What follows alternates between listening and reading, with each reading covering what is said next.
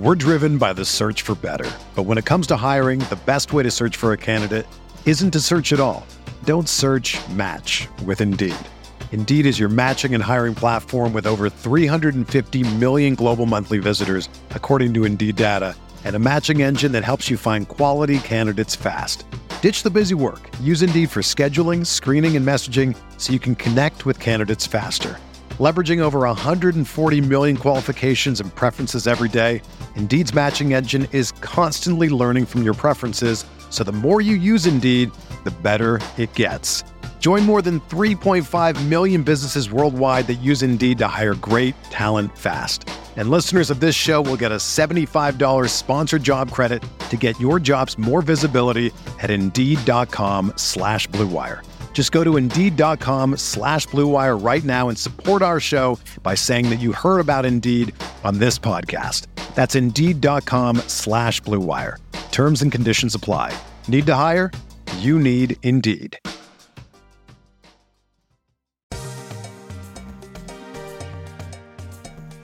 He turns. He fires for the win. He's got the bucket at the buzzer. Weber to Bibby. Has the open shot.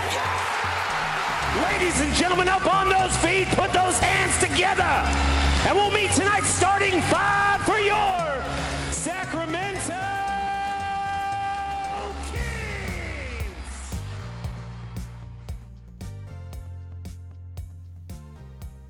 Welcome to the Kings Beat podcast. I'm James Hamby, Kings Insider for ESPN 1320 and the Kings Beat. Joining me, Fox 40's Sean Cunningham. Sean, how are you? I'm okay. Fair to middling. Happy New Year, everyone. Uh, you like the rain now, huh? Do you? I'm getting all kinds of shit over my hatred of the rain. Who told you? It's absolutely pissing out there, and uh, Flooding and yeah, Uh, man, get your sandbags. Get your sandbags. Okay, and of course, we're joined by Brenden Nunes from the Kings Pulse podcast. Brenden, how are you? Good. I'm uh feeling pretty Cunningham today. Very much in this hatred of the rain. New Year's Eve was a mess. The roads were yeah, it was just a mess all around. Yeah, we drove down to Rocklin to stay with some friends and hang out and uh, have a little New Year's Eve party, and it was it was a torrential downpour. Like that was braving the elements. I was slightly concerned with my son driving, and then one of our boats tried to float away. One of our many Oh, boats see? tried to float away, and Good so thing I you went have a like, fleet. I'm like, it's on a lift. How could that happen? I go out to check it out, and the dock itself was about eight inches underwater. And I'm like, oh, that's not good. I had to like pull my pant legs up, climb out there in the freezing cold water, and make sure everything was tied off securely. Wild, wild what's happening with. I don't even know how many like inches of rain we've had, but it's it's some severe weather warning stuff. I know we need the rain. Do we still? Are we out of it? Are we done uh, yet? We're never Are we back? No? Folsom Lake is still a puddle. like, come on. We got we got a long ways to go before that happens. Okay. Uh, and then we have uh, Jeremy Renner, like uh, critically Mm-hmm. injured in a freak snowblower accident. I don't even know what happened there, but that doesn't sound good at all. I, I don't know. We don't have any details yet, but hopefully uh, up in Lake Tahoe, not too far from here. So uh, yeah, from right. Mount Rose. He's at the Reno area now. Uh, at Yeah. the hospital in Reno. yeah, not good at all. Well, Modesto's Yeah. own. Modesto's own uh, Jeremy Renner. Oh, interesting. I didn't know he's from Modesto. Okay. Yeah. And he's a big 49er fan. Huge. His parents own like the bowling alley or, or a bowling alley in in uh in Modesto. So Oh. the more you know. Interesting. That's that's uh it you know, I didn't they put a big giant bowling alley and uh movie theater and arcade at the Galleria, which I haven't been to yet, but I kind of refuse to go to the mall. Um, all right, well, let's get to basketball talk. Uh, first of all, if you're watching today on the YouTube, uh, if you don't mind, give us a thumbs up and subscribe if you're not a subscriber already. Uh, subscribe to the King's Beat. Um, become a premium subscriber to the King's Beat. We're creating massive amounts of content every week for your consumption. And uh, we will have an off the record with the King's Beat virtual happy hour in the month of January. And you do not want to miss that. That should be a blast uh, because all of them seem to have really worked out well. Um, let's see. Oh, oh, I wasn't sure if it was just me. oh no, it was definitely him. James decided to leave us. There he's back now. He's shaking. I'm his back. Head. Yeah, so this is uh, some frozen ham, is what they call it on ESPN 1320. Oh, this is a Um, thing. Yeah, it's a thing. Like every once in a while, because we never have this as an issue, uh, because we're doing the podcast at different times. I think only one time we've had real uh, internet issues. So hopefully it doesn't continue. Um, but uh, since we last like hung out, which was Thursday, right? Um, the Kings had a big win on Friday night, and then uh, eh, I don't know. How, how do you guys describe this loss to the Memphis Grizzlies? expected. Um, I mean, that's the second best team in the West currently. They were sitting atop the Western Conference for a couple weeks, it seemed. They they know how to win without key members of their uh, roster, and they're just a really well oiled, tight unit. And thought I, fe- I felt like uh, Sacramento played pretty decently for much of the game. Fourth quarter just kind of slipped away from him. Steven Adams was a monster. Ja Morant was Ja Morant, and uh, you know, you probably wanted to see uh, uh, some better performances um, from some of your key guys, De'Aaron Fox included, and uh, yeah, I just felt like it was it, it went about the way I would have expected it to go. Um, but I also feel like it's kind of worth a broader discussion of just about how kind of this team is playing right now. I mean, they edge Utah by one point. Certainly, Utah's been a formidable team in the West, uh, kind of surprising a lot of people.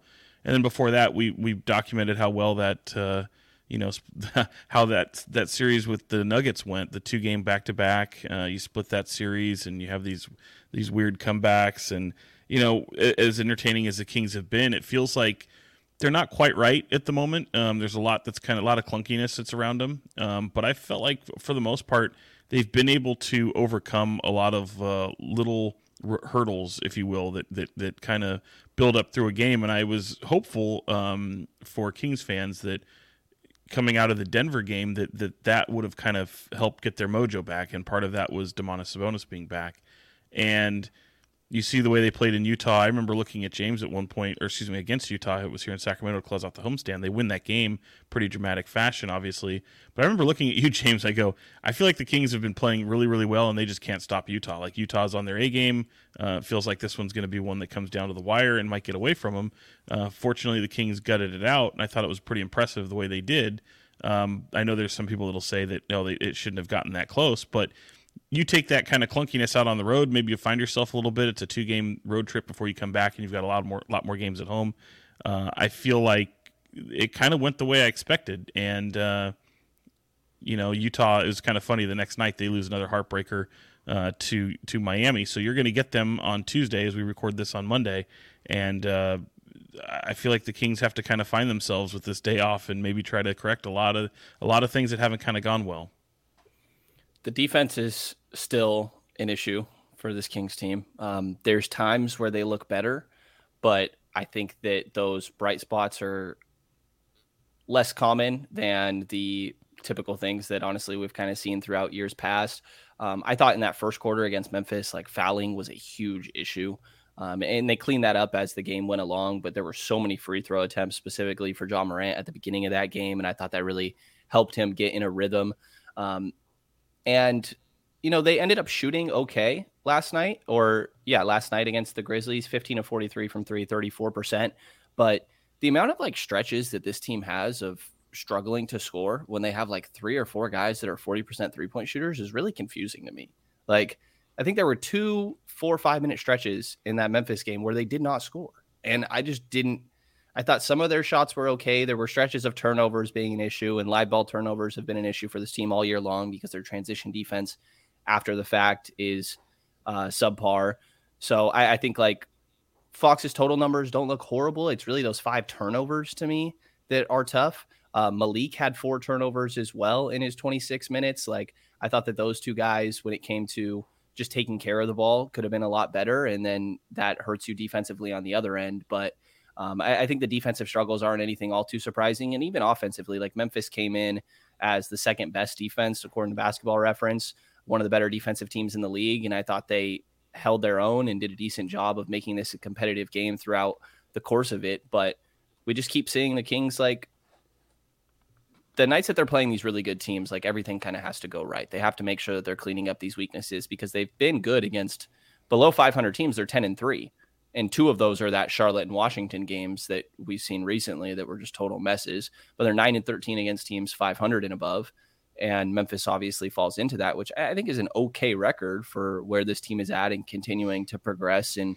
and build on what admittedly was a low starting point of last year and years prior. But um, yeah, I thought the offense was a, is just a little bit confusing to me at times when they struggle to score with how dynamic and uh, versatile this team is when it comes to spacing and, and playmaking and all that. But there were just the same typical issues to me of fouling, turnovers, and and defense. Yeah. So the Memphis game, very specifically, I, I thought, first of all, the the first stretch was 0 of 14 from the field between the the late first quarter and early second. Um, I, I think there are nights where I mean Mike Brown has to figure something else out where his starters are playing too well, and then when he goes to the bench, like all all things go to hell in a handbasket. Losing Sabonis off the court, it's become one of those things where you just can't get over it. Like they're, the the way this team functions with Sabonis on the court versus with him off the court has to be addressed. Like in my opinion, I and like we're 35 games into the season, we can't keep thinking that someone is going to all of a sudden magically become someone that they're not. Like that's not the way it goes. So it's at a certain point, which we'll have a discussion about trade deadline and about like January, uh, like guarantees and stuff later in the show. But I really do think it's we're at a moment where you see where the Kings are.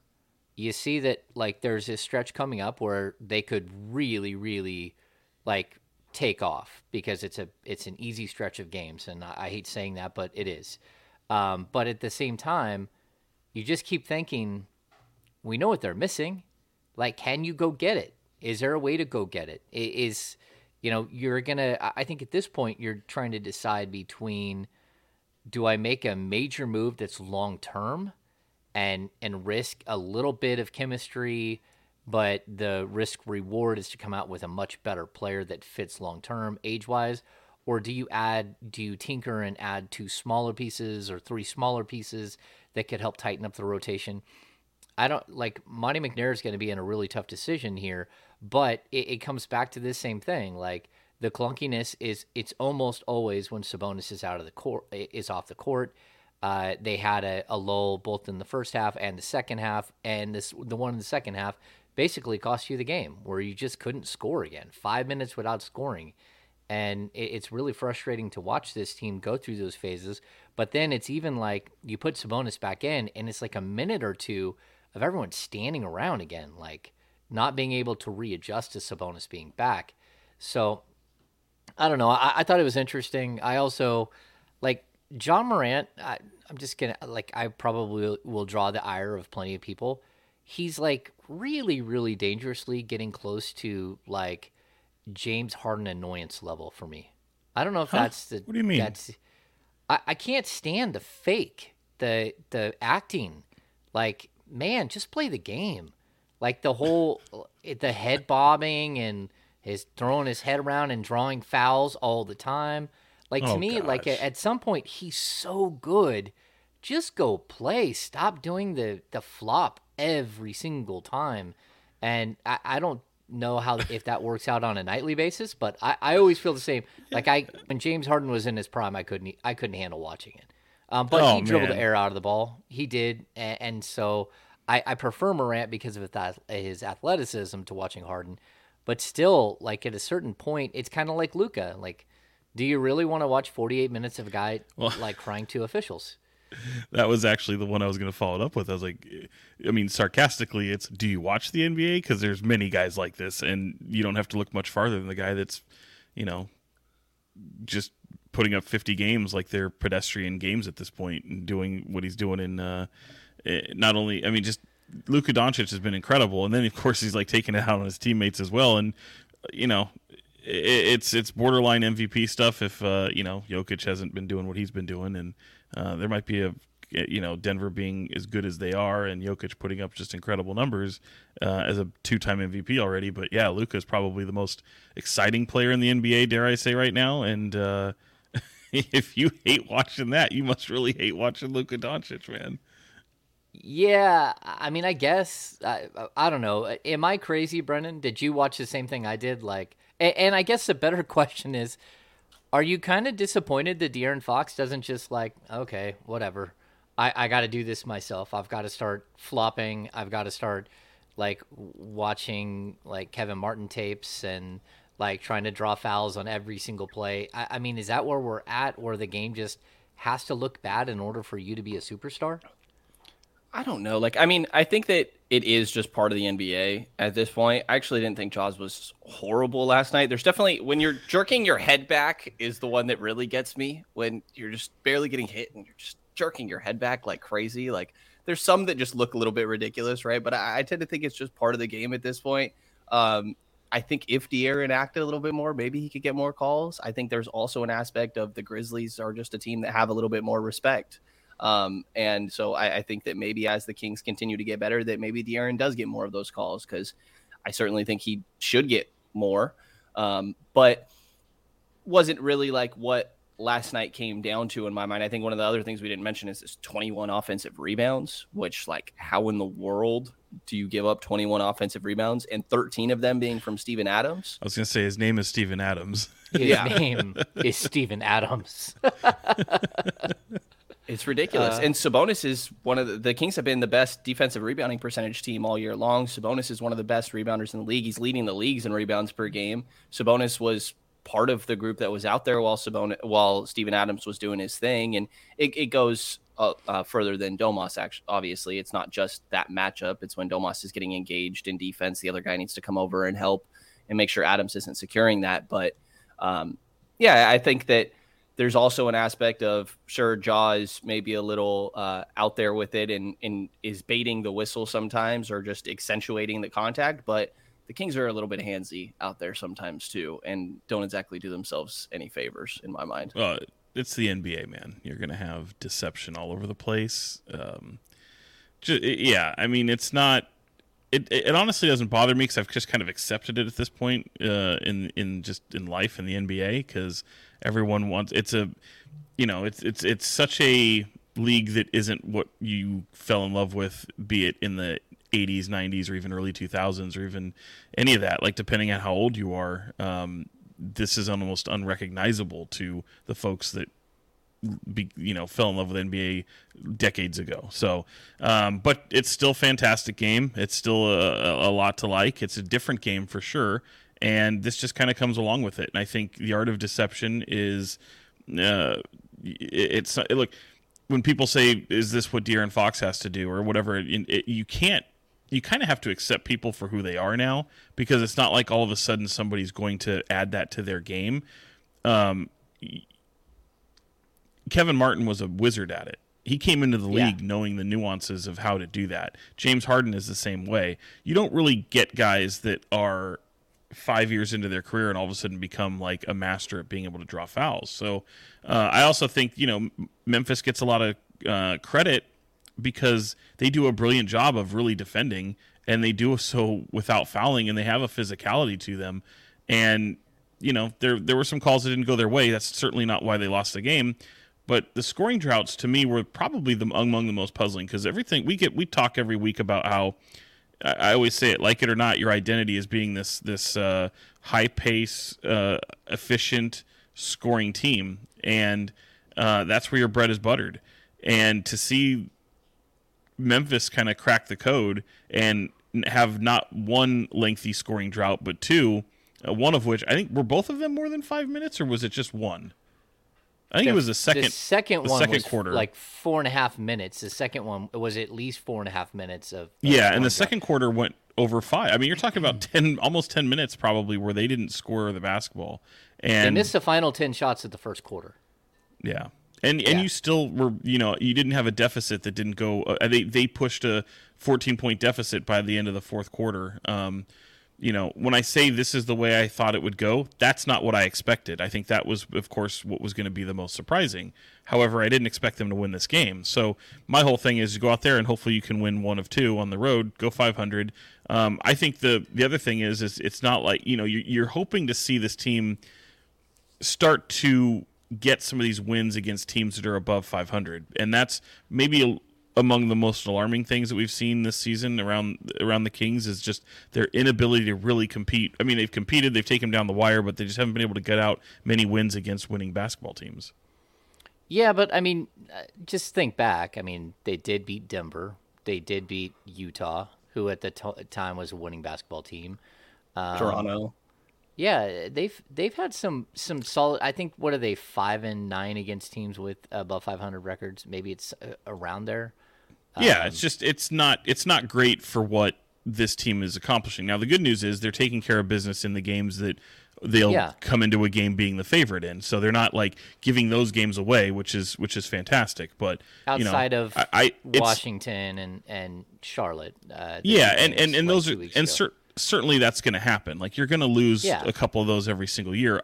My whole thing is I I think I'd like to start to see that you know regardless of the steps that this team takes defensively, and I think they fell to 24th after I think their peak was 14 or 15 defensively. How high did it reach? Do you remember?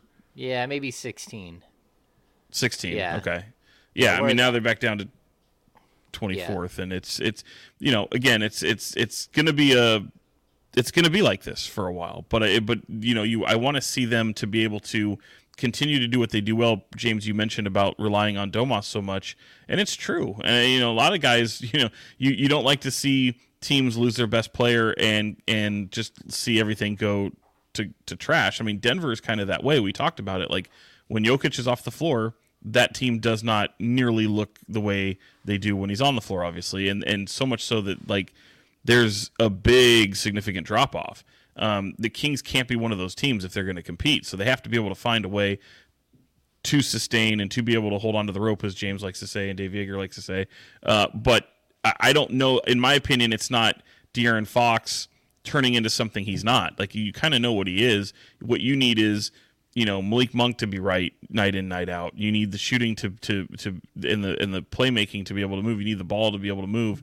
Uh, and I think the defense has kind of done their job more times than not. I think it's been pretty impressive, particularly with that second unit. But um, it's really kind of funny to see the playmaking kind of stagnate when he gets off the floor because early in the season you weren't seeing that. Yeah, looking at the offensive ratings on and off court, uh, when Domantas Sabonis, according to Basketball Reference, when he's on the court, the Kings' offensive rating is a 120.1. When he steps off the court, it's 108.4. So he's a plus 11.7. And then when you mix that with the opponent's offensive rating, which is 15.2 with him on the court, 115.2 and 115. So he, the team only gets like 0.2 better when he's off the court, uh, like defensively, uh, which is, you know, it's within like that. It is what it is. I mean, it's right there. So, um, yeah, it, it's just crazy to me that – what we're seeing is that when he's off the court, like your offense just is very, very mundane. You know, your tur- uh, turnover percentage spikes, your assist percentage drops, your you know overall field goal percentage drops. One crazy thing I'll point out is the Kings somehow their defensive rebound percentage goes up when when Domas is off the court, which to me is just like I don't understand how that's possible. At at what point do we like start to question should you play differently when you don't have Domas out there? It's not long, but like there's not many guys that can do it. Like Richaun Holmes and Davion Mitchell are pick and roll players offensively in my mind. I think that's where they strive. And at what point is it like maybe we're just running pick and roll with Richaun and Davion or Richaun and um and De'Aaron? You know, like do we I understand the logic behind wanting to play the same way. You don't want to have to I mean, it's the whole the ball is power, right? If you're running pick and roll, this this doesn't become this same everybody touches it offense that we're accustomed to. Um, but I don't know. At some point, I feel like it's worth asking, like, should you still try to play the same way when Domas isn't out there? Yeah, it's really interesting, Brenna. You asked a question of Mike Brown in pregame, maybe like four or five games ago, about the difference between Domas and the difference between playing Nimi, uh, Nimi at the center. And it was the the conversation was that they do a bunch of DHOs off of Sabonis, where you know guys are coming off, and Sabonis is making the decision. He has the ball in his hands, and guys are are cutting, they're moving all around him, and he's either handing it off. And he said when we switch to Sabonis, I mean when we switch to Neemias, we don't really run a lot of different stuff. The only difference is that Neemias is a pick and roll player, so it's a true pick as opposed to a DHO, and that means that the guard is making the decision with the ball and not the center.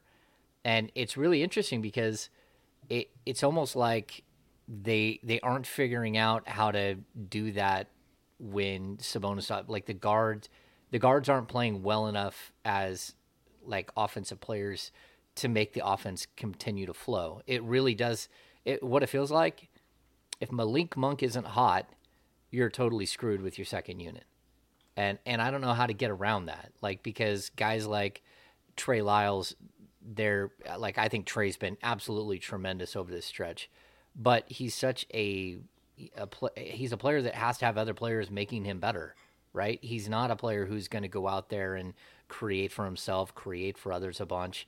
Um, he's just not. And, and, you can start saying the same thing about Richaun Holmes or whoever you put at the center position. They can't create. So you end up having this staggered lineup all the time. And so I, I, I don't know what the answer is because even Harrison Barnes isn't really creating for himself when he's on the court without Fox and without Sabonis.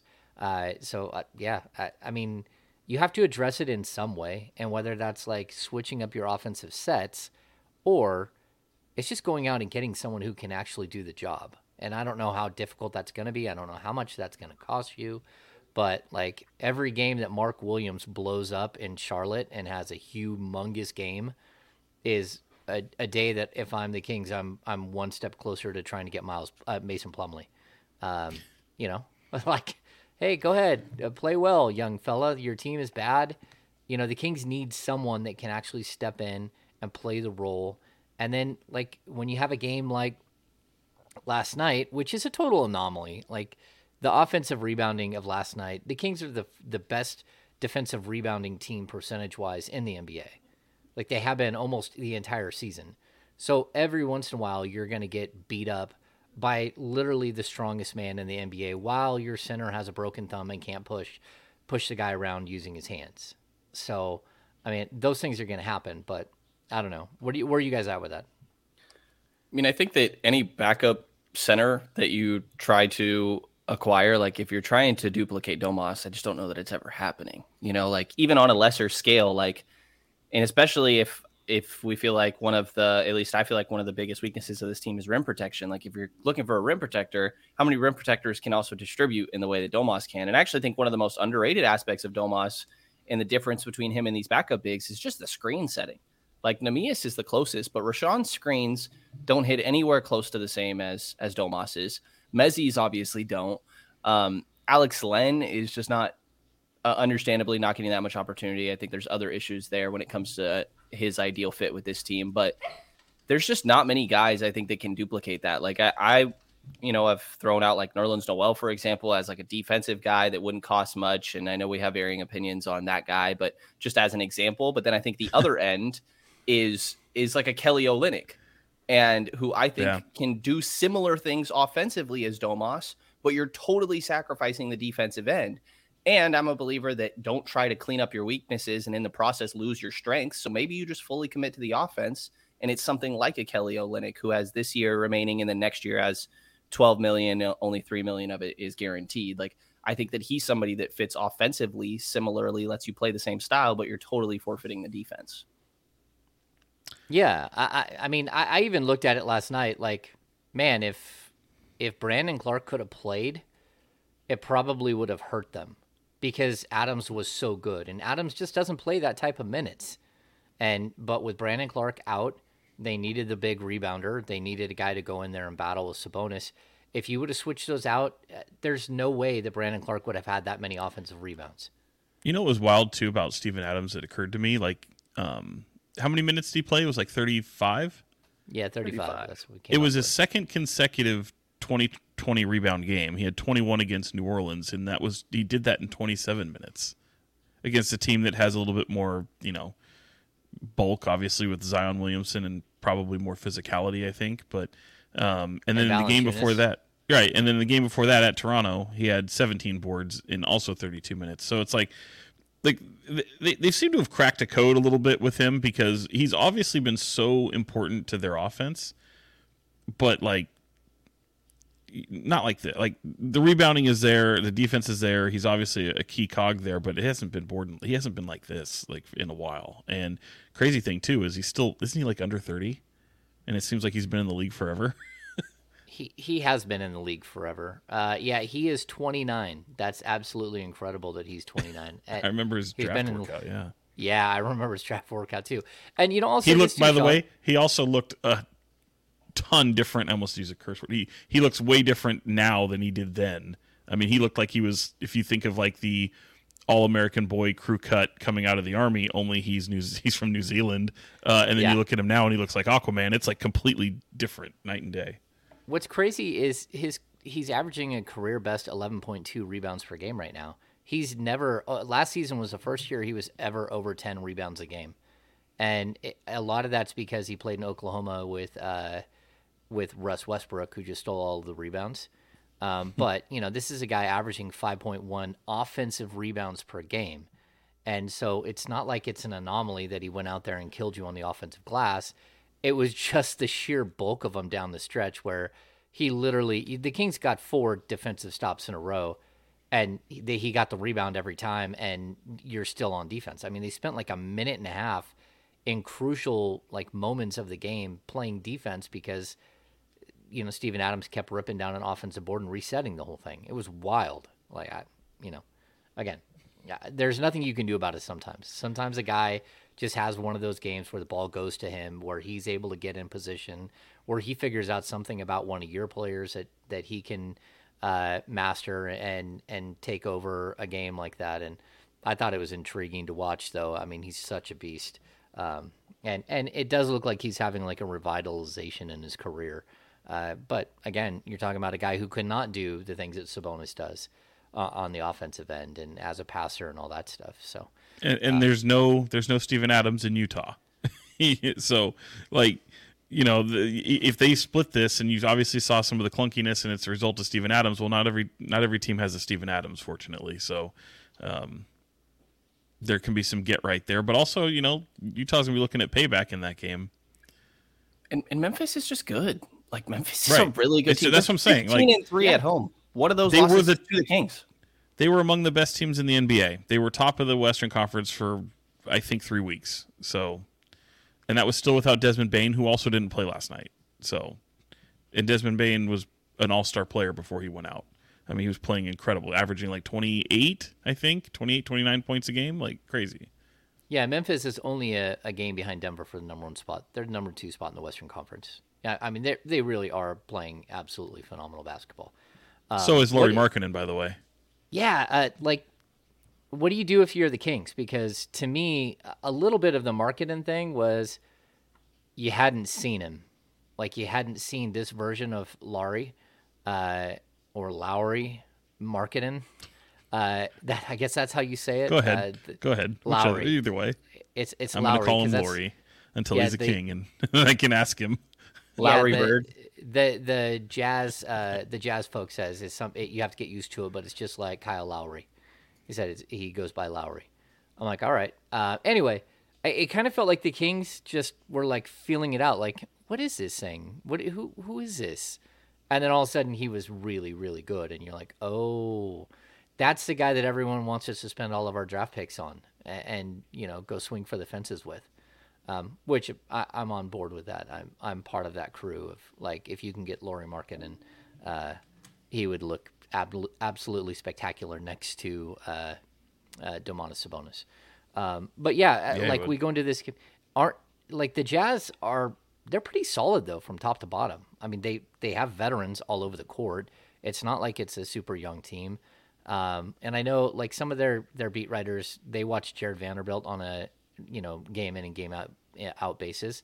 They're not super impressed with him, and I didn't think he looked great against the Kings. I don't even know what his final stat line was, um, but that's a team that if you're looking for trade partners, you're probably trying to sift through and see what you can pick up, right? Well, yeah, and, and then they're linked to John Collins just as much as the Kings have been, and almost more so recently. And I, I, I, I, I guess like I could see it, sure, um, but I think they, I think they need to upgrade in some other positions. To be honest, like I think they need to look more guard play. I mean, Mike Conley is not Mike Conley anymore, so like um, they, they fortunately, I mean, I think everyone thought that they were, I mean, us included, thought that they were not going to be this uh, factor at all in the Western Conference, and you know, we're still not even halfway through the season yet, so there still could be a moment to where that does happen. But they don't look like they're going anywhere, and Markkanen looks like an all star right now. In fact, they're already. It's kind of funny. I've already seen paraphernalia and um, what do we call it? Uh, swag coming away from from the Utah Jazz to promote him for All Star consideration. Yeah, uh, the Finnisher, right, with a couple Yes. of ends. Yes. Yeah, because he's yeah he's the one Finland guy. It's propaganda. The one Finnish player in the league. Yes. Um, No, I mean, I think that Lori is obviously one of the prizes of if you're like looking from a Kings perspective of who you could possibly see as intriguing as a trade candidate, right? I, I think that Olynyk I mentioned earlier interests me a little bit. Obviously, vastly different prices, um, and I think Vanderbilt still interests me. It just seems like maybe the price would be a bit much, and I don't know that he changes like the tier that Sacramento is in necessarily. Um, so I think those are three guys. But I think again, we might have had this conversation last episode. I don't remember. Like if you're talking Markkanen, like this is probably including Keegan Murray in the deal, and I don't know how many people are willing to do that. But Would he you? said it. He said it again. yes, like I think we said this last time. Like if Keegan Murray became Lauri Markkanen, you would be thrilled. No, Yeah. Yeah. and like you take the sure thing. I know the team control is the big difference, but I don't know. Yeah. Team I- I control, low salary, um, and y- you know if you think that he's capable of being Lauri Markkanen by year two or three, then you're even more thrilled with that.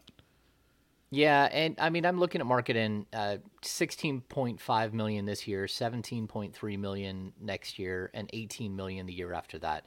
So basically, he's Sabonis money for another two years after this year. I mean, it's like dirt cheap for him. You remember, pretty good. like I, I kept saying, like, why is he not signing, and why are the Kings not going out there and trying to sign him? They had the MLE. No one else had the MLE. You you might have been able to come up with a little bit more money or, or figured out something with the sign and trade with the with the Bulls, but this was a restricted free agent that his team no longer had any cap space for, and he, whether he's healthy or not, it just like made so much sense. And then, of course, you know the Cavs swoop in and get him for nothing, and then they're able to go turn him into like gold in Donovan Mitchell and like at his career path is very very strange. Of course, his injuries and stuff like that have slowed him down, but the product that we're seeing right now at age 25 is is spectacular, and the fact that Yeah. he fits into the the Kings age arc perfectly. Um, man, it would be tough. But you're right, Brenden. It's either going to cost you like two or three first round picks, or it's going to cost you uh, Keegan and a first round pick and you know salary filler. But he's obtainable because of the low salary, the 16.5 million. That's crazy. I mean, you, you only have to come up with like 14 million in salary. You could Well, like just salary well, that, match. that that also Utah wants. Like it's not just come up with the money. You got to make sure that they want it as well. No, no, I, I get what you're saying there, but like if you're doing salary match and then and then picks, which is what Utah seems to have been intrigued by, then you're it's really easy to get to a 16.5 million without even like destroying like your inner workings without messing with the flow of what you have going on. So, I mean, if you can do it without a, a Keegan Murray, but again, what's it going to cost you? Two firsts and a pick swap or something? and the Kings don't have any availability until like 2027, right? So it, it's a while before they could actually offer. They could offer 27 and 29, and and a, a pick swap in 23 or a, a floating pick swap uh, in one of the other drafts. So And I think one of the big things there is just the opportunity cost of like you only have one time that you can really take that swing and go for this third guy. And are you sure that Lauri Markkanen is that guy? You know, like I would probably prefer OG Anunoby, for example. I think there's a handful of other guys in the league. I would probably, if if you are trying to make that big swing and get that third guy, and you're willing to include Keegan picks, whatever, like I think it's also just important to consider the opportunity cost of maybe there's better options than Lori for that package. Hmm. Wow, I didn't expect us to go. Well, I guess we are 38 See? minutes into the pod. See, Um, yeah, I, I mean, I think it's something that we have to discuss because, uh, I mean, certainly the Kings, like they have to be mulling over all kinds of internal discussions at this point about how they can improve this roster and where they're at. And you know, we uh, Kevin Huerter scored th- his career high 30 with that incredible three pointer against Denver, um, which again was Keegan like finding him, passing it out to him, um, and. well, before something- that though was it was Fox who missed two, but got his hand. He tipped it to to uh, to tipped Barnes, it out to Barnes, to Keegan to Keegan. yeah. To, yeah. Yeah, so but the point I'll bring up with when it comes to Fox, I mean when it comes to Huerter, is there's this funny thing that happened in the locker room and it happened in post game where um, they started making a, that Monk has been making fun of Huerter uh, for being afraid of scoring 30 because Huerter's way too good of a scorer to not have scored 30 points at least one time in a five year career up to this point. Um, and so they had been messing with him, like, oh, you're afraid of 30. And uh, Fox actually said that Monk messed with him the same way at col- in college and said, oh, you're afraid of 40. And he couldn't get over the, the 40 bump, right? Um, I kind of feel the same way when it comes to five games over 500. It's like the Kings are afraid of five games over 500. They've now been to four games over 500 five times and fallen in each of those games. And it's this moment where you're either like what Sean always says, basically a 500 team, or you're a team that can go eight or 10 games over 500 and start to build. And it, and it feels like they just can't get over that hump. They're afraid of that hump. And I kind of feel like the Kings might not be good enough to get over that hump without help. And that's where I'm right. That's kind Yeah, of where we're uh, at. but I, I feel like shocking. Yeah, that's that's. I think the shocking. There's nothing shocking at all. It's like the the the next step for this team was learning how to be a relevant competitive basketball team that's capable of winning, and they knew they had glaring holes on this roster and and guys that need to play better than they are, and for things to go right, and then you're hoping to be able to upgrade certain positions, and you're hoping for guys to blossom into something that you know kind of fits the the the, the timeline of this basketball team. So um, it's an all in moment for them once they went with Sabonis and took the pressure off of Fox solely. So now you just have to build around it. it it's it's something that takes time to do. It doesn't happen overnight, but for this team, it essentially did once they added some shooting to this team. Um, you know, you're hoping to be able to use trade deadline. Um, you know, even these these these moments of being able to to bring in people. You know, you- you're not even able to sign 10 day contracts still until when is it? Later this month, right, James? That's a good question. I'm going to look that up really quick. Um, but yeah, I mean, that's the next discussion we have on the table, right? Um, which is, you know, the Kings have January 7th coming up, and it's the date that you have to guarantee contracts for the rest of the year. And the Kings actually have three guys that are sitting there at this point that you're not sure. You're you're not sure what they're going to do with those contracts, and uh, that is uh, Della is owed six point I mean two point six million this year. Um, so roughly half of his contract will be guaranteed uh, by this point, but the other half would would like after January seventh. Uh, you've got KZ Okpala 1.9 million and Chima Moneke at, at a million. Um, and we'll make this a business of basketball discussion because like there this is a major business decision in a in addition to like just a general discussion, right? So like if you if you just guarantee Chima Moneke's contract, you hold up a roster spot, but you're looking at like five hundred thousand dollars, which in NBA standards that's like you know that's absolutely nothing. I mean, the Kings would like if they had to waive Chima, which I don't think that they will, and I hope that they don't because he's a fun dude to have around. But if they had to, like if they were making a four for two swap and they had to clear up a roster spot, even if you guaranteed his money on January seventh, it's really not that much money to waive someone after that fact, right? So like, and and I'm not like even if it's not Chima Moneke that's attached to that roster spot. So if it was Jahmi'us Ramsey or Robert Woodard, we saw the Kings do it a couple of years ago where they they had paid those guys and then just waived them. And actually, Robert Woodard they owed a whole another five hundred thousand I think for this year, where they're paying him this season. Robert Woodard's making five hundred k from the Kings, um, because they had already guaranteed his third year salary. Um, so anyway, my point is that with with Chima, like Chima is going to be on the roster after January seventh. I can almost assure uh, that. And then the same, you can look at KZ Paul at 1.9 million. You're like, okay, you're looking at 900,000 now for that second half, but he's only 23 years old. He has played valuable minutes here and there for you. He does have a skill set that fits. And then the other one is is Dellavedova, and like, I don't know. What do you guys think? There is value in having a open roster spot, especially when you get to the trade deadline, especially when you have a $4 million trade exception that expires on February 8th from Halliburton and a 1.6 uh, that, respire, it, that expires on February 10th for Bagley. So you could actually use that roster spot to go get something else. I mean, I think we've heard a lot of people rave about Delly's value, even just in practices and like the energy he brings. Um, it's hilarious watching him do sprints during timeouts when during timeouts. He, he's probably not going to come in the game, but he's like the definition of staying ready. And I, I think in the minutes that he's gotten um, sporadically here and there, like he's done fine. You know, I, I, think that he looks serviceable. I think that Charlotte game early in the year when De'Aaron went down, um, Delly played a solid role. Like I think that he's still capable to contribute on the floor in spot minutes when you need him to, and I think that's all you're really asking from a third string point guard. And and we've just heard people rave about the value that he brings in practice in just kind of challenging the other guards and and uh, just being a consummate professional. So I, I think that Delly brings more value than like the minutes that you see on the floor. Hmm. No, for sure. I mean, he's an extension of the head coach as well.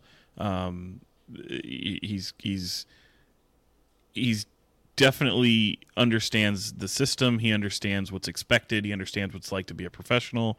Um, those things, I think, to the average listener would go like, "Well, that should be an expectation," and you're right. But it not it, it, it there are people that fall short of that, and you need type these types of players on the team to show what it's like to be a professional, to the stay ready mentality, uh, the taking care of your body, and to be able to play the long game because it is such a long, long season, and you don't know what happens when injuries strike. And fortunately, I mean, all you have to look at is what Domantas Sabonis is doing, and you know, playing through an injury. Keegan Murray playing through essentially an injury as well. Um, De'Aaron Fox has done it at times as well this season, and plenty of guys are banged up. I mean, even Trey Lyles, who you know it, Trey Lyles, Malik Monk, they've all been kind of nicked up with various different things. So uh, it's going to take an entire team effort from this team. And you're right, James. I, I think identifying Moneke, who's who's essentially spent the entire uh, uh, season so far with the G League, and I think that's a great thing because he is seeing what it's like to play at another level. He is seeing what it's like to uh, play in a Mike Brown system, and he's uh, more so than just what was used to international basketball, um, more of the NBA level. And being able to talk to him just a couple weeks ago, right before the showcase um, took place down in Henderson, Nevada, um, the the constant feedback he's getting is uh, crucial. I mean, they're all over him. So uh, it's it's they've invested a lot in a player who's essentially only going to have a million. What is it, about a million dollars on the season? It's only a million, and the next year it's only right. like one point eight.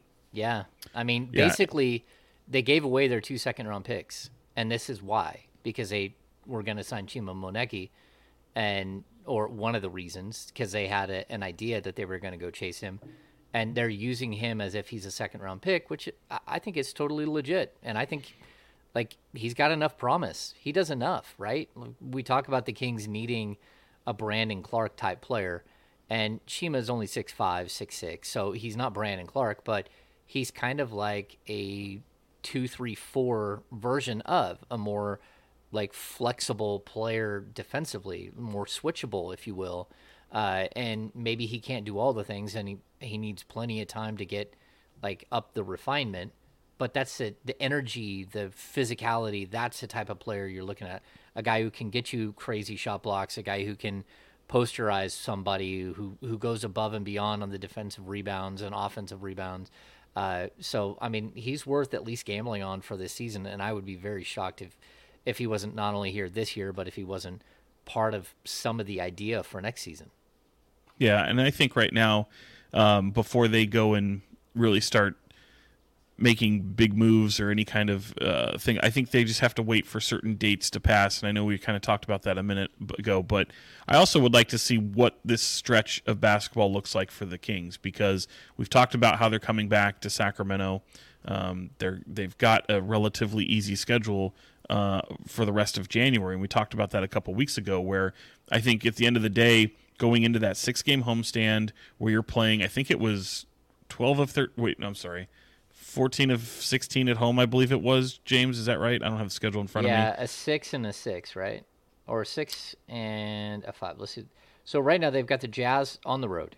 Then they come home for Hawks, Lakers, Magic, Rockets, Rockets.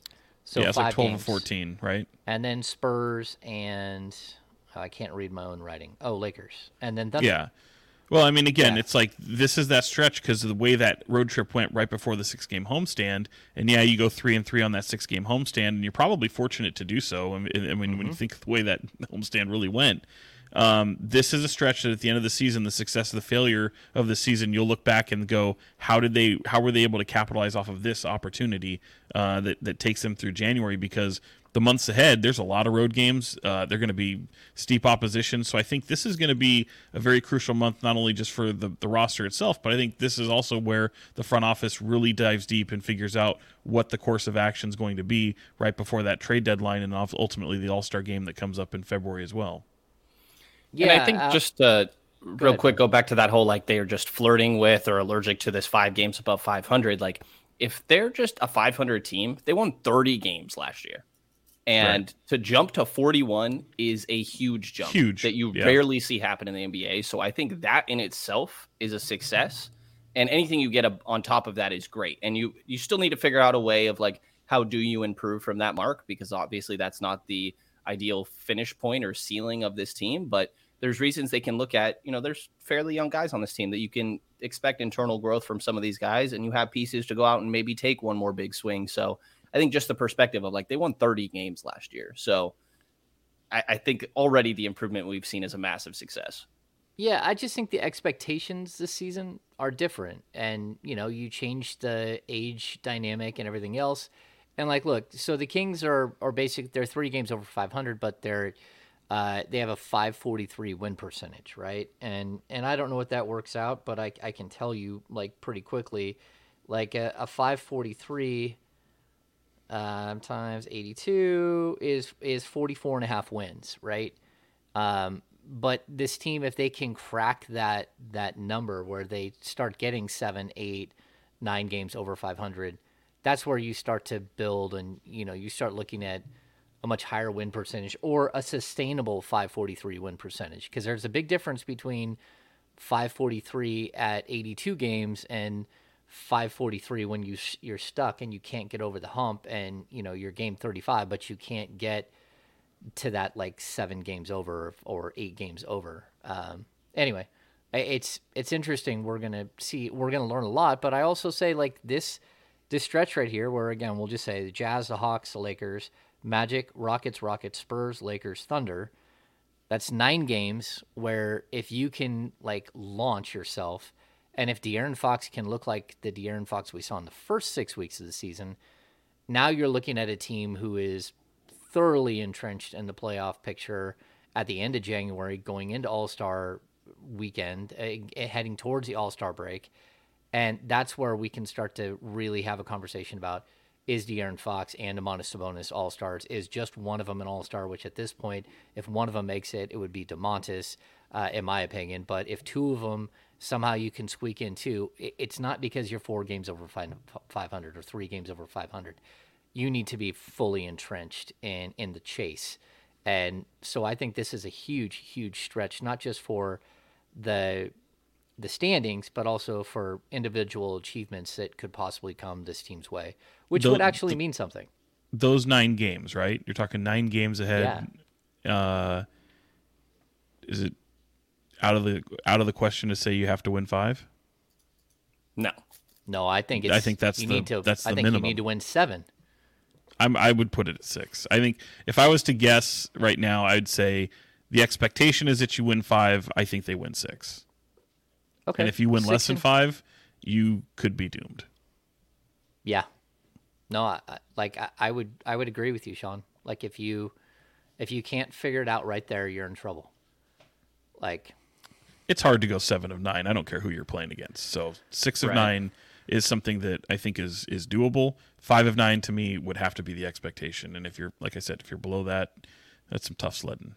at, at least. Like I said earlier, they're ten and three against teams below five hundred, and uh, like to be honest, that Charlotte and Washington games like left a really bad taste in my mouth. Those those kind of scared me, and it was like, okay, this team is still capable of like playing down to their competition and and just totally losing games that they absolutely should have been more competitive in. Um, and sometimes those are going to happen. Sometimes there's just outlier nights. You can't hit shots. Um, I think that was an aspect of at least one of those games. Is sometimes the shots aren't going to go down, but I, I think it's the little things of uh, making sure you're rebounding, not turning the ball over, getting back on defense. That th- those games really scared me. So if if those if only one of those blunders would have happened, I'd probably feel a little bit more confident going into this. But I'm with you guys on this, like five six. But they they really do need to make sure that they take care of business against the teams they're like quote unquote supposed to beat. Okay, so I'm just gonna, as part of the business of basketball, let's just uh, let's just go through it really quickly. Uh, Was that an is- overreaction, by the way, saying that they should win seven as you or that you put the number at seven? I was going to say that's quite an overreaction. Well, no, I mean, uh, especially you're talking about like it, they need to split the road trip, which would mean that they they somehow find a way to beat Utah, right? If you can't find Or find it, yeah, or find another one. six six wins out of the Hawks, the Lakers twice, the Rockets twice, the Magic and the Thunder and the Spurs. If you can't find six wins right there, then I don't know that you're a playoff team. Now, I mean, realistically, at the end of the day, because it, the schedule gets a lot easy, a, a lot more difficult after that. This is the stretch of the season where you can look at a bunch of games at home, uh, a bunch of games against you know uh, against opponents that that don't really care to be in it, and I think that's that's part of what you're looking at there. Um, okay, so let's just like, is Chima Moneke on the roster after January seventh? Yes. Yeah. KZ Okpala, Probably. Yes. okay, Matthew Dellavedova. I don't know. I have no idea. I'm going to say yes to Chima, yes to KZ, and I'm going to say it's going to be hard for Dellavedova to make that date. Are they? I, I And think it's not about way I- salary. People should understand that. This is not about salary. No, it's not like they're being cheap or frugal No. or trying to cut corners. No, it's for me. It's it's almost a um, okay. If not him, then who? Right? Or are they doing? Are you saying that in the sense that you expect a trade before then? Which obviously I don't think that's going to happen in the next five days. No. So no. so like, you know, to me, I, I don't know. I, I just don't think. Maybe they've identified it as somebody else. Uh, I didn't. I, I mean, we can go back. I didn't expect him to make the roster um, back in the summertime, so uh, I was wrong there. But you know, I, I just I just don't know. I don't know what the cards Yeah. hold for someone like him. You know, I mean, you have you have Trey Burke Burke at uh, at uh, Stockton. Like, Right. if you need to sign him to a couple of ten days, or if you need to sign him to a couple of ten days, eh, you know, as you're coming into the trade deadline, and then figure out if you still have a roster spot afterwards, and then make sense of it then. Um, he's I'm been- convinced DJ Stewart is a third string point guard in the NBA eventually. convinced, huh? Well, I, think he's a bucket. I would say this: the only reason the Kings need a, a third string point guard is if De'Aaron Fox is going to be out long term, or if Davion Mitchell's out long term, or if you're going to trade Davion Mitchell uh, at the trade deadline, which uh, you know, again, I'm not saying is going to happen, but like if all options are open, all options are open um, to improve the roster, and so that's one of those things where you're looking at like, okay, I could see where this player or this player may or may not be here, um, and that you might need Dellavedova, uh, but the Or in a trade, Wait. if you just need to make some money work. Yeah, just but giving 1.3 million away Yeah, is not- is that's a that's a lot more money could- than 500,000. You could send cash. I guess. Yeah, yeah. I- I mean, I think it's going to be up in the air. I think it's going to be up for discussion because again, you uh, Keon Ellis and Neemias Queta for me, they're not going anywhere. They're going to be two-way players this entire season, which means that you can't really pull up DJ Stewart without clearing a roster spot. You know, and sure, you could Right. give him a 10-day contract, or you could sign him to a non-guaranteed deal at the end of the at the end of the year, uh, like what they did with Chimezie or what they did with Damian Jones and all that stuff. Um, but I, I still think it's one of those. It's it, you're kind of torn. Like I don't know what they're going to do with that position. Um, okay, uh, that was our business of basketball discussion. um, Wasn't it great? I don't know. Yeah, I, I, like it's interesting though, right? There's a lot going on here. There, there is a lot going on. Uh, is do we have anything for Tuesday overreactions that we should be overreacting from? Like I'm not overreacting from a couple of from a a big rebounding night when you're the best. Can I say? I'll say this: like uh, for his for as well as I think the Kings have played this season and shown to be a competitive team and yada yada yada. We've we've talked about that. Uh, I'm. I think my overreaction would be I think this team is kind of uh, clunky. I think I've used that a couple terms already, like uh, uh, times already. I, I want to see.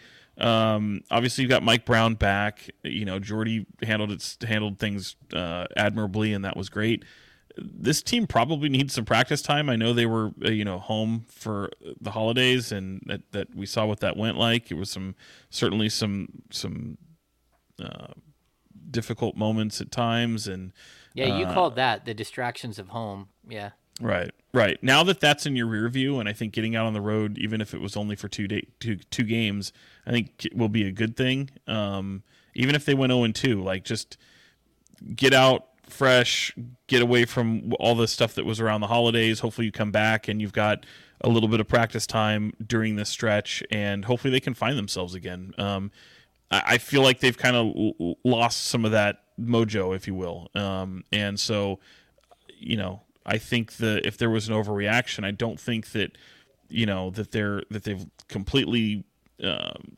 just become a different team than what they've shown to be already this season. And we've talked about you know the the being three games over 500. You've got a little bit of equity there, so that's a good thing. But you're coming up at a point where there's going to be an expectation for you to build upon that equity. Um, so I, I think maybe the overreaction to me is maybe this is a team that's kind of lost their their their their way a bit, and uh, they're going to have to tighten some things up and, and really kind of hammer home. And, and Mike Brown's got a pretty difficult uh, task in front of him if they're going to do so. So, um, you, yeah, take advantage of the schedule ahead of you. And I think if there was any overreaction, I'm just wondering if if this team is a little different than what we've seen.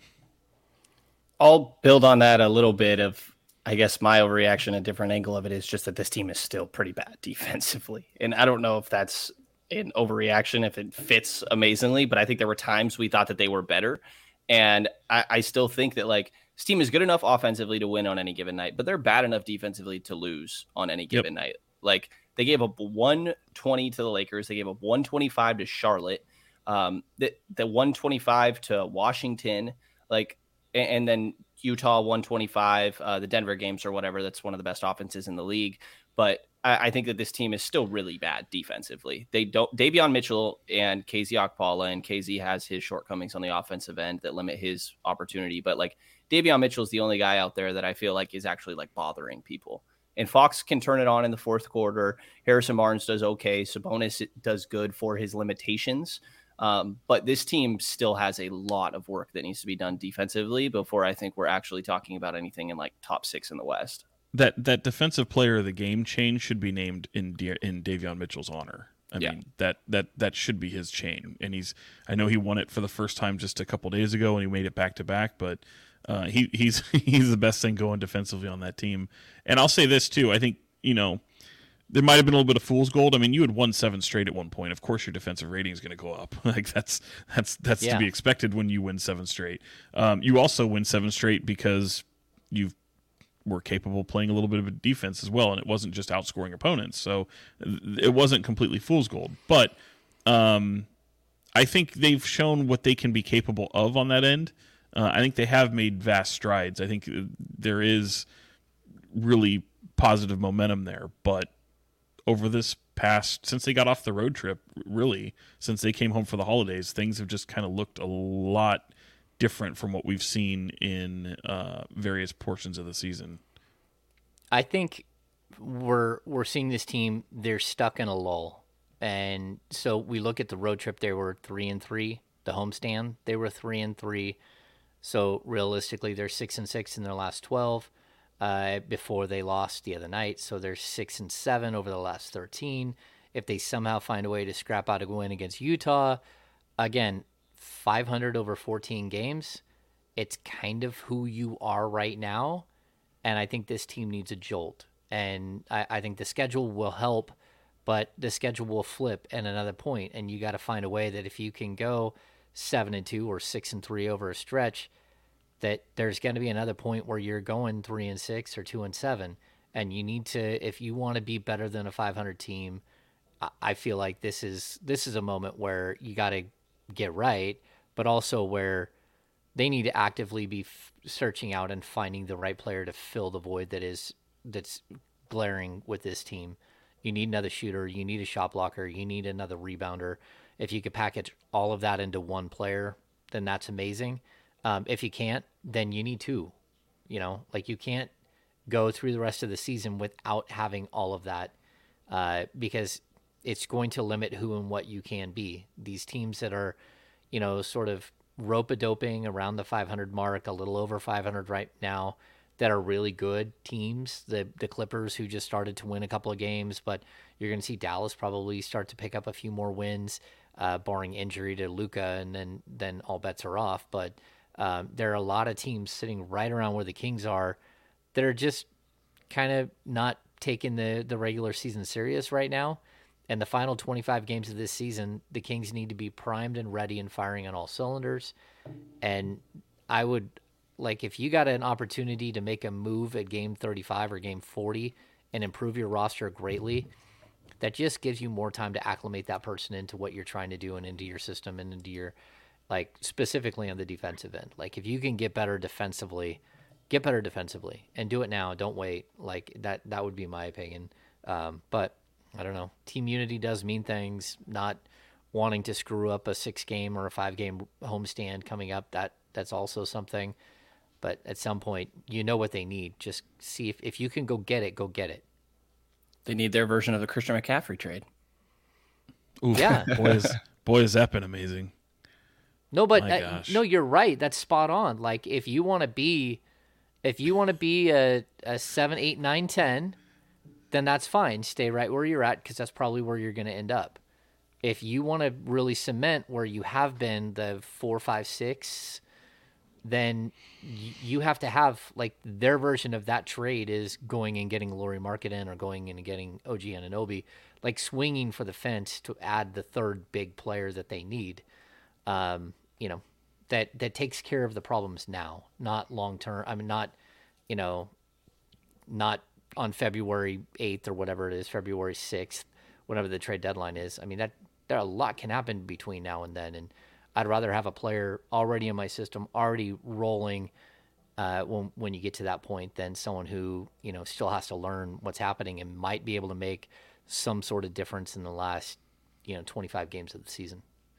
Um, cool. All right. Do we have any final thoughts? It's starting to rain, Sean. I know you're probably oh really because I'm already here. Uh, it's been pouring out here since we started. Maybe it's just making its way up the hill now. It might just be making its way up the hill. It was cold, cold, cold uh, this morning and last night. Last night I was surprised, although it's only 50 now, so it warmed up a little bit. So that's that's not super cold for. Like I'm not going to get snow. Is what my point would be.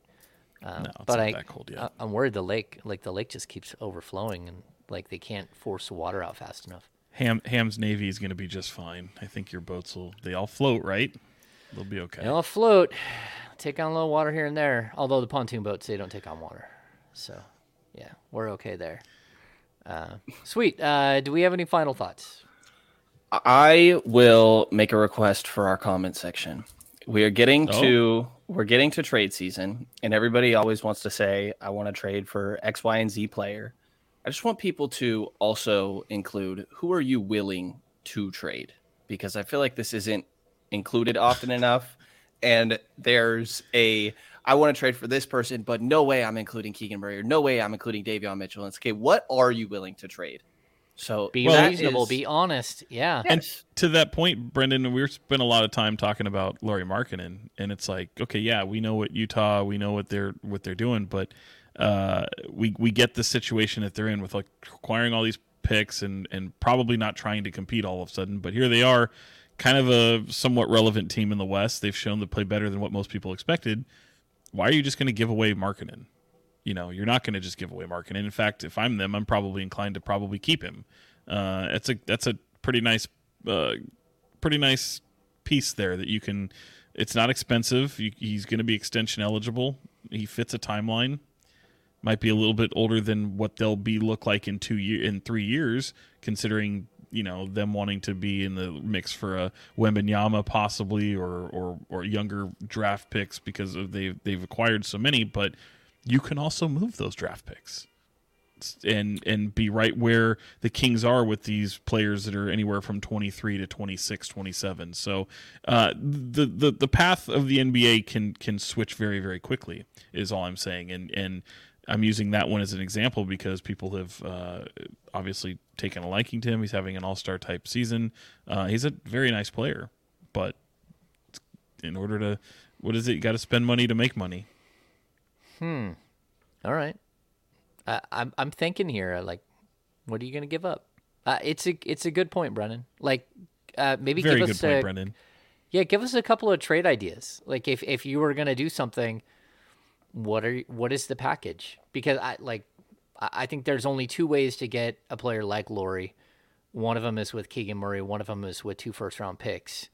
And in order to get the two first round picks, you're either offering offering 27 and 29, which is really far off for a team like Utah, or you're gonna call the Atlanta Hawks and try to work something out there and and free up your, you know, a 26 and 28. That there's a big difference between a 27 and 29 and 26 and 28 um, for a team like Utah. I think that they would trade him, especially. Oh, I think they would, but they're gonna this they're gonna yeah. expect they're not they're just not like pennies on the dollar here. Like they're not Oh, going in there. no. Go ahead and fleece us just for whatever. You know, it's like no, they're, they're it's a Danny Ainge is a cutthroat businessman. I mean, obviously we know Oh, he loves picks, so uh, I'm just saying. Yeah, and, and I'll also point out too, like the cool thing about Markkanen is that he is he signed a full four year deal, so he's actually like extendable. He, there are things you can do with him down the road, and he's under contract for for two more years after this year. So he's even under contract a year longer than Sabonis at this point, and under a very very affordable price. Um, and then you start getting into the back end of Fox's deal. Like uh, it's one of those those contracts where you're looking, okay, like he's so manageable now and next year and the year after um, that that makes him even more valuable. So like it's going to cost. It's going to cost a lot if you're going to go chase someone like that. But like we talked about it during the draft, like Chet Holmgren, I thought was a perfect fit next to Sabonis, and like that's a guy who who probably was way more offensive upside than a guy like Chet Holmgren, um, and can do a lot of things. Um, so yeah, intriguing. I don't know. Um, okay, are we wrapped up? You got final thoughts in, Sean? Did you get final thoughts? No, not really, but Happy New Year, 2023. I mean, that was uh, I had a um, I think 2022 people probably enjoyed for the most part, and uh, we hadn't been able to say that for a while. So, yeah, 2023 hopefully is bigger and better for everybody, uh, Kings included, because it makes everything we do a little bit more relevant in the scope of things. And uh, yeah, just kind of looking forward to seeing what these next few weeks and months have to have to play out. I did see James. I think I mentioned to you uh, off the podcast, but for those who like to hear the movie stuff that we talk about, uh, I did see the Banshees of Isherin. I think is how you say it, Inisherin. Yeah, that Colin good, Farrell and Brendan Gleeson. Yeah, it was it was very different. Uh, I think I really liked it. Brenden would have absolutely hated it. Um, I don't think he's got the patience for that type of movie because he's got the well, he just falls asleep. He's a sleepy boy. Did you go see Babylon? Me? No, I No. did not. Yeah. Okay, so Babylon is like a. Three, I'm gonna take Brenden. an epic three hours, and it's super super fast paced, like And long, crazy right? fast paced. Three hours long, but like it's an exhausting three hours. You get done, you're like, okay, that was a lot of movie. There was a lot going on. I thought it was a little overindulgent for the first like 45 minutes, um, but it settled in. I thought it was pretty impressive. Um, It got. is it I've seen some awful, awful reviews of that movie. either awful or showed you a great though? Yeah, I mean, some of them are are like which is crazy because I really like, like those. sixty or seventy, right, on like Metacritic and Rotten Tomatoes. Yeah, it's still. I think still so. Yeah, like the director Damien Chazelle, love him. La La Land director Brad Pitt, Margot Robbie. I heard, um, uh, what is it? Uh, Tobey Maguire is pretty fantastic in it. So Oh yeah, yeah. very small part, but yeah. I, I want to see it. But then when I saw those reviews, literally the Chronicle, the San Francisco Chronicle, the guy he says, "I effing hated." Why did I just censor myself? I just do it. He's like, "I effing hated Babylon," and he called it the worst movie of 2022. That's interesting. Uh, I don't think there's any way it was worse than like Black Adam or like there's like there are plenty of movies that were not very good in in 2022. Um, let's see. Okay, what's the so last? my final What's the last good movie you saw that involved The Rock? Um, Asking for oh. a friend because I can't think of one. Jumanji? I don't know. Like Like, like the first one? the first, second one? Yeah, maybe. I don't know. There's been Um, some bad ones though. Yeah, eh, there has been some bad ones. Uh, let's see. Okay, so my final thoughts. Um, yeah, Happy New Year. Uh, never too high, never too low. I highly recommend if you want to see a Sacramento Kings game, um, then go buy tickets now because every game has been a sellout for the last eight. The fans have been off the charts good. Like I, I think the fans have just been absolutely spectacular trying to carry this team even through some drag losses, some really rough losses. I, th- I think they've still been incredible. Um, outside of that, like let's hope for everybody like a healthy year. I mean, we've been through like a whole lot as a whole, all of us, the last like three years. So hopefully, uh, we have a better 2022. I mean, 2023 than we we have the previous couple of years. Um, cool. You guys Yeah. are good. Yeah, hey Brenden, we made it. James didn't say hoot this time, so I was really kind of hoping for a two for two, but I, I thought he was going there with the games. The games have been a real. No, the Games games have have been been incredible. The games have been incredible. I, I I don't know what you're talking about, Sean Cunningham. Trying No, to mess have. with me. They oh, They've really oh, my other thing. Uh, let's see. I'm walking into tonight my fantasy football Super Bowl. Oh, I'm I'm up seven point uh, uh no yeah, yeah seven point oh seven.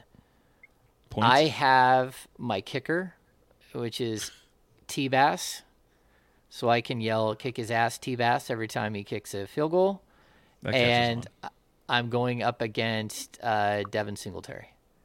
So I have a seven point lead and a kicker against a running back. So when we reconvene later this week, James will be either happy James or very very sad James. Right. Yeah, because Sean Sean was there when I lost the Super Bowl. That was during the the Didn't I? lockdown. Kind I was like, oh, you got this. Oh, you got this. You Oh, got you're this. fine. I was up 80 in a standard scoring league, and the guy had a wide receiver and Josh Allen on Saturday, and I mean on Sunday night and on Monday night, and I lost by three. He did not have this. Josh Allen scored like 46. Just kept throwing touchdowns long after they had already like drubbed somebody. Yeah. So we're we are here at the Ham House. We're looking to put another uh, championship ring on the on the mantle here. And We'll another boat on the water. I know how you Another all do boat it. on the water. Yeah. No, probably not. Uh, unless one sinks. Hopefully not. Um, all right. Well, that's there, going to do it for this. yeah, that's going to do it for this edition of the King's Beat podcast. Uh, if you're still watching, give us a thumbs up. Uh, if you're listening somewhere, give us a rating and review. We totally appreciate it. Um, if you drop by games and want to say hi to us, uh, just send us a message and see if we can at least say hi. Uh, but you know, like Sean says, no, I'm I'm fine saying hi to people. We are busy. We're busy at games. Um, but uh, yeah, happy New Year, everyone, and uh, thanks for tuning in to the King's Beat. So for Brenden Nunes from the King's Oh, Pulse podcast and Fox 40 Sean Cunningham. Uh, I am James Ham, your Kings Insider for ESPN 1320 and the King's Beat. See you later this week.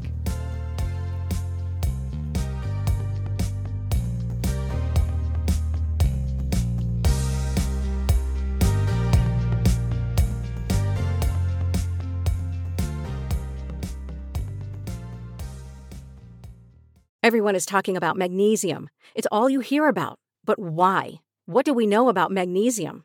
Well, magnesium is the number one mineral that 75% of Americans are deficient in. If you are a woman over 35, magnesium will help you rediscover balance, energy, and vitality. Magnesium supports more than 300 enzymatic reactions in your body, including those involved in hormonal balance. From functional medicine doctors to mental well being and female hormone experts, we all know that magnesium is the one mineral to improve all aspects of well being and health. But which one? Magnesium Breakthrough from Bioptimizers, the trusted choice recommended by leading experts with seven best absorbed forms of magnesium to ensure your body receives the support it needs for overall well being. Go to bioptimizers.com slash balance today and use code BALANCE10 for 10% off. Support your journey to wellness at B-I-O-P-T-I-M-I-Z-E-R-S dot com forward slash balance. Magnesium Breakthrough from Bioptimizers, your foundation to optimal health and vitality.